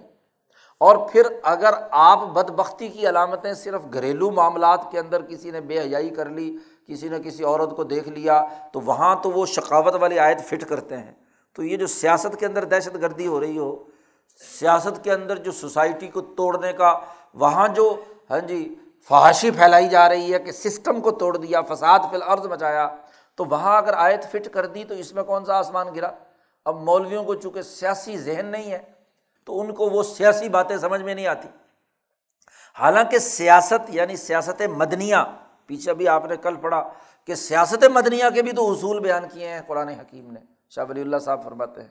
تو ان اصولوں کی روشنی میں ان قواعد کلیہ کے ذیل میں انگریز داخل ہوں یا انگریزوں کے پٹھو، مولوی اور پیر شامل ہوں، اس کے ہاں جی ذیل کے اندر وہاں کے نام نہاد مسلمان لیڈر اور حکمران شامل ہوں، تو اس میں کون سی بات ہے؟ اس میں اگر خود وہ مصنف صاحب بھی شامل ہوں کہ سید صاحب کی تحریک سے منحرف ہو گئے اور اس پر وہ عائد فٹ کریں مولانا سندھی، تو جائز ہے کہ نہیں؟ تو تکلیف ہوگی تکلیف ہوگی تو پھر الٹی سیدھی باتیں بیان کریں گے نا مولانا سندھی کے حوالے سے۔ تو قرآن حکیم نے سعید صورت سعید کی اوصاف بیان کیے ہیں اور صورت شقی کے اعمال بیان کیے ہیں۔ کسی شخص معین کا کوئی تذکرہ نہیں۔ جیسے شاہ صاحب نے یہاں مثال دی کہ قرآن نے کہا وسین السان اب والد احسانہ حملت ام ہو کرہم وضاعت ہو کرہا کہ انسان کو ہم نے حکم دیا ہے کہ اپنے والدین کے ساتھ حسن سلوک سے پیش آئے، کیونکہ اس کی ماں نے اس کو بڑی تکلیف سے نو مہینے اپنے پیٹ میں اٹھائے رکھا اور بڑی تکلیف سے اس کو جنا ہے۔ تو اس والدین کا کیا ہے؟ احسان سلوک کرے اور پھر اس کے بعد دو صورتیں بیان کی گئی ہیں۔ سما ذکر صورتعینی صورت سعید و صورت شقی اور بد بخت کون ہے جو والدین کے ساتھ جو والدین کے ساتھ حسن سلوک سے پیش آئے، وہ نیک وقت ہے اور جو حسن سلوک سے پیش نہیں آتا، وہ بد بخت ہے۔ تو اب یہ قاعدہ کلیہ ہے۔ یہ سینکڑوں، ہزاروں، لاکھوں اولاد و والدین کے درمیان فٹ ہوگا کہ جو جو بھی اپنے والدین کے ساتھ اچھے طریقے سے پیش آئے گا، وہ صورت سعید میں شامل ہو کر نیک بخت بنے گا۔ اور جو جو اپنے والدین کے ساتھ بدتمیزی اور ہاں جی بد بختی سے پیش آئے گا تو وہ بد بخت ہوگا۔ تو اب وہ جو بھی ہوگا اس کے اوپر وہ آیت فٹ بیٹھے گی۔ اسی طرح اللہ تعالیٰ کا یہ قول قویزہ قیل الحم ماضا انضل رب کم قالو اساتیر الاولین اور ایسے اللہ تعالیٰ کا یہ قول قیل الزی نتقو ماضا انضل رب کم قالو خیرن تو جو اس کو اساتیر الاولین کہیں گے، وہ مجرم قرار پائیں گے، صورت شقی ہے۔ اور جو لوگ اس کو کہیں خیرن کہیں گے، تو وہ اچھی بات ہے اس کی عمل درآمد گویا کہ اس کے اوپر کر رہے ہیں۔ اسی طریقے سے قرآن حکیم کی یہ آیت کہ ضرب اللہ مثلاً قریتاً کانت آمنتم مطمئنت یاتی ہا رزق ہا رغدم من کل مکان۔ اب اسی آیت کے اندر کے پہلے حصے میں ایک بہترین مثالی سوسائٹی کا تذکرہ کیا ہے کہ جو امن والی ہو اور جو معاشی طور پر مطمئن زندگی بسر کرنے والی ہو، جیسے اکثر تفصیلات بیان کرتے ہیں ہم تقریروں میں۔ تو امن اور معاشی خوشحالی جس میں ہے، وہ صورت سعید ہے۔ وہ ایک ترقی یافتہ سوسائٹی وہ ایک اسلامی معاشرہ ہے۔ اور اسی آیت کے دوسرے حصے میں صورت شقی بیان کی کہ فقفرت بھی انعم اللہ فضاق اللہ لباس الجوئی بالخوفی بما کانو یسنعون تو وہاں بھوک اور خوف دو بنیادی علامتیں صورت شقاوت کی بیان کی ہیں کسی معاشرے کی۔ اب اگر یہ صورت شقاوت پاکستانیوں پر فٹ بیٹھے تو پاکستانی کہیں گے دیکھو جی یہ تو تفصیل بر رائے ہو رہی ہے۔ تو غلط بات ہے نا۔ بھائی جو قرآن نے اصول بیان کر دی ہیں۔ جس ملک پر، جس ریاست پر بھی فٹ بیٹھیں گے، وہ اس ریاست کا وہی حکم ہوگا۔ تو اس میں تغیر و تبدل کی کون سی بات ہے؟ یہ اسی طریقے سے قرآن نے ایک اور آیت بیان کی۔ ہے قرآن کی ایک اور آیت شاہ صاحب نے بیان کی۔ حلدی خالہ کم من نفس واحد وجہ عالمن زوجہ لیسکن علیہ فلما توشہ کہ انسان کا جب بچہ پیدا ہونے والا ہوتا ہے تو بڑا ڈرتا ہے، اللہ سے دعائیں مانگتا ہے۔ اور جب بچہ پیدا ہو جاتا ہے صحیح سالم، تو پھر اکڑتا ہے، وہ میرا، میری اولاد۔ اللہ کے ساتھ شریک، شرک شرک کرتا ہے۔ تو اگر وہ شرک کرتا ہے کہ جی یہ تو پیر فقیر نے دیا ہے، فلاں پتھر نے دیا ہے، فلاں نے دیا ہے، تو پھر کیا ہے؟ وہ صورت شقی ہے۔ اور اگر وہ اللہ کا شکر ادا کرتا ہے کہ اللہ کی وجہ سے اللہ نے رحم کیا کہ مجھے یہ نیک اولاد عطا کی ہے، تو یہ صورت سعید ہے۔ تو اس طرح قرآن حکیم اصول بیان کر کے دو طرح کی تصویریں تصویر کشی کرتا ہے۔ یا ایسے ہی قرآن حکیم نے کہا، قد افلاح المومنون اللہ دین فی صلاطم خاشعون، وغیرہ وغیرہ۔ اوصاف، ایمان والوں کی کامیابی کے اوصاف بیان کیے ہیں۔ اور دوسری طرف بد بخت لوگوں کے بارے میں کہا ہے کہ ان کی اطاعت نہیں کرنی۔ ولا تو اللہ اللہ مہین ہر جھوٹ بولنے والا جو ہے، جھوٹی قسمیں اٹھانے والے کی اطاعت نہیں کرنی، اب جس پر یہ فٹ ہوگی، اس سے بچنا ہے۔ اور جس پر یہ مسلمانوں کی کامیابی کے اوصاف پائے جاتے ہیں، ان کو کیا ہے؟ صورت سعید میں شامل ہے۔ شاہ صاحب کہتے ہیں، ولا یلزم فی حاضی سور ان تمام صورتوں میں یہ ضروری نہیں ہے کہ آیت کے اندر جتنے اوصاف اور جتنی چیزیں بیان کی گئی ہیں، وہ ساری کی ساری پوری پائی جائیں گی تو وہ اس آیت کا مسداق ہوگا۔ یہ بھی ایک غلط فہمی بیان کی ہے۔ کہ بھائی اس قرآن حکیم میں مثلاً اگر یہ بات بیان کی ہے آمنت مطمئنت یاتی ہا رزق ہا اور اس کی پوری ساری لوازمات پائی جائیں تو اعلیٰ درجے کے ہوں گے تو پھر تو وہ اس کے اندر شامل ہوگا۔ یا اعلیٰ درجے کی بھوک اور بھو، اور خوف ہوگا تو پھر وہ اس آیت کا مزداق ہوگا۔ نہیں، جس درجے میں بھی پائی جائیں، جس درجے کی بھی بھوک ہو، جس درجے کا بھی خوف ہے تو اس درجے پر وہ آیت فٹ ہو جائے گی۔ یہ بھی بات بھی شاہ صاحب نے اصول واضح کر دیا۔ کہ یہ ضروری نہیں کہ وہ تمام خصوصیات پوری کی پوری کسی شخص میں پائی جائیں، تب اس کو اس کا مزداق قرار دیا جائے۔ جیسا کہ قرآن حکیم کی عیسائیت میں یہ لازمی نہیں ہے کہ حب بطن ام بطت صبا صنابل فی کل سمبلت میات حبا اب کہا جائے کہ یہ آیت اس پر فٹ ہوگی، ہر بالی کے اندر سو دانے ہوں، تو پھر کیا ہے؟ وہاں تو یہ آیت فٹ ہوگی اور جس کو کھول کر دیکھیں بالی کے اندر سو دانے پورے گنتی پوری نہ ہو تو اس کے اوپر یہ آیت فٹ نہ ہو۔ یہ بات نہیں ہے۔ ان نمل مقصود یہاں مقصود دانوں کی گنتی نہیں ہے کہ ہر پودے کے اندر سات بالیاں ہوں اور ہر بالی کے اندر سو دانے ہوں، سات سو دانے ہوں، تو پھر تو یہ صحیح ہے۔ مقصد یہاں پر تصویر و زیارت الجر لا غیر، کہ اجر زیادہ ملے، مل، ملنے کی بات کی جا رہی ہے۔ یہ سات اور ستر کی گنتی جو ہے یا سات سو کی گنتی پیش نظر نہیں ہے۔ تو اکثر خصوصیات اگر پائی جاتی ہیں صورت سعادت کی یا صورت ثقافت کی تو وہ آیت اس پر فٹ ہو جائے گی۔ جی یہ شاہ صاحب بیان۔ فائزہ وجدت صورت الطوافق ظالقہ فی اکثر الخصوصیاتی اوفی کلحا کانا ظالقہ بن قبیل لزوم مالا یلتظم بنیادی طور پر وہ اس کے اوپر ہو جائے گی۔ اسی طریقے سے شاہ صاحب کہتے ہیں، بعض اوقات قرآن میں کسی ظاہری شبے کو رد کیا جاتا ہے۔ ہاں جی یورد فی القرآن علا شبہت ظاہرت الورود یا کسی ایسے سوال کا جو اس کے اندر اس کے مفہوم سے پیدا ہو رہا ہے، اس کا جواب دیا جاتا ہے۔ تاکہ پچھلے کلام میں جو سیاق و سباق چلا آ رہا ہے، اس کی وضاحت ہو جائے، وہ کوئی نئی چیز نہیں ہے کہ نئی اور کوئی پہلے باقاعدہ سوال کرنے والا موجود ہو، پہلے باقاعدہ کوئی شبہ پیدا کرنے والا موجود ہو، تو اس کی بنیاد پر وہ سوال و جواب ہوئے ہوں۔ اسی لیے کثیر اما یفترز الصحابہ رضوان اللہ علیہ مجمعین فی تقریر ذالک المقامی سوالن و یشرحن الکلام فی صورت سوال والجواب۔ بعض اوقات فرضی طور پر اس بات کو واضح کرنے کے لیے کہ یہ آیت فلاں سوال کا جواب ہے۔ تو سوال بھی انہوں نے بیان کیا اور اس کی شرح میں وہ آیت بھی بیان کر دی۔ لیکن اگر گہری نظر سے ہم دیکھیں تو دراصل وہ پورا کلام از خود بل بالکل ایک دوسرے کے ساتھ جڑا ہوا ہے۔ اس میں نزول کا کوئی فرق سوال و جواب کے حوالے سے نہیں ہے کہ یہ پہلے تھا اور یہ بعد میں تھا۔ جملہ واحدہ ہے۔ وہ ایک منظم عبارت ہے، اس کی قیودات اس سے جدا نہیں ہے، اصل اصول سے اس کا استعمال جو ہے وہ ہوا ہے۔ ایسے ہی بس اوقات صحابہ اکرام تقدم و تاخر بیان کرتے ہیں۔ جی تو یہ مرتبے کے اعتبار سے تقدم و تاخر ہوتا ہے، یہ ضروری نہیں ہے کہ زمانے کے اعتبار سے انہوں نے تقدیم و تاخیر بیان کی ہو۔ یریدون وزالی کا تقدم و تاخر اور رتبی لس زمانی جیسے حضرت عبداللہ ابن عمر رضی اللہ تعالیٰ عنہ نے کہا ولزن یک نظون الظہب الفظت ولا فقن فی صبی اللہ عیسائیت کہ انما کانا حاضہ قبل انتدل زکوٰۃ زکوٰۃ سے پہلے کا یہ عمومی حکم تھا خزانہ بنانے کا۔ اور جب آیت زکوٰۃ کی نازل ہو گئی تو یہ توہر للاموال، مالوں کو پاک کرنے کے لیے ہے۔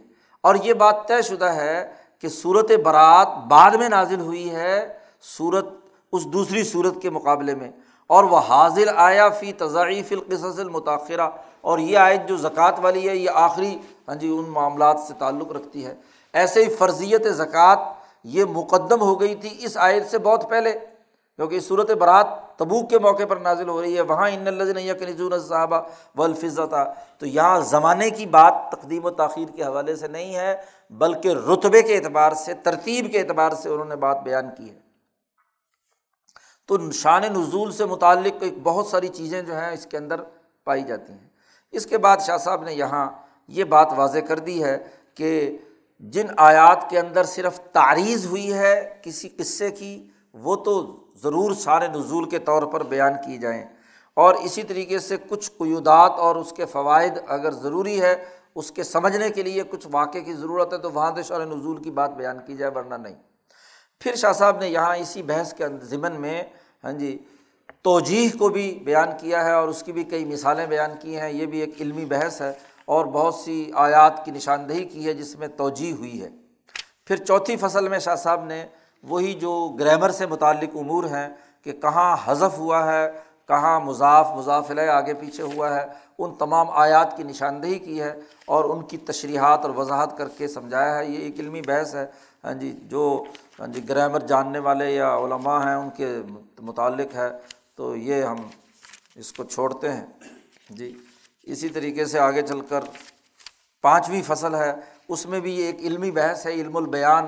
ہاں جی تو جو لوگ فصاحت و بلاغت یا عربی ادب سے واقف ہیں ہاں جی تو ان کے حوالے سے جو کچھ سوالات پیدا ہوتے تھے، محکم کیا ہے، متشابہ کیا ہے، کنایا کیا ہے تاریخ کیا ہے، مجاز عقلی کیا ہے، تو یہ ہاں جی بنیادی چیزیں شاہ صاحب نے پانچویں فصل میں بیان کی ہیں۔ اس میں اس محکم کا مطلب سمجھ لیجیے لعلم ان المحکم ہوا مالا یدرک العارف بلغ من ذالک الکلام اللہ مان واحد۔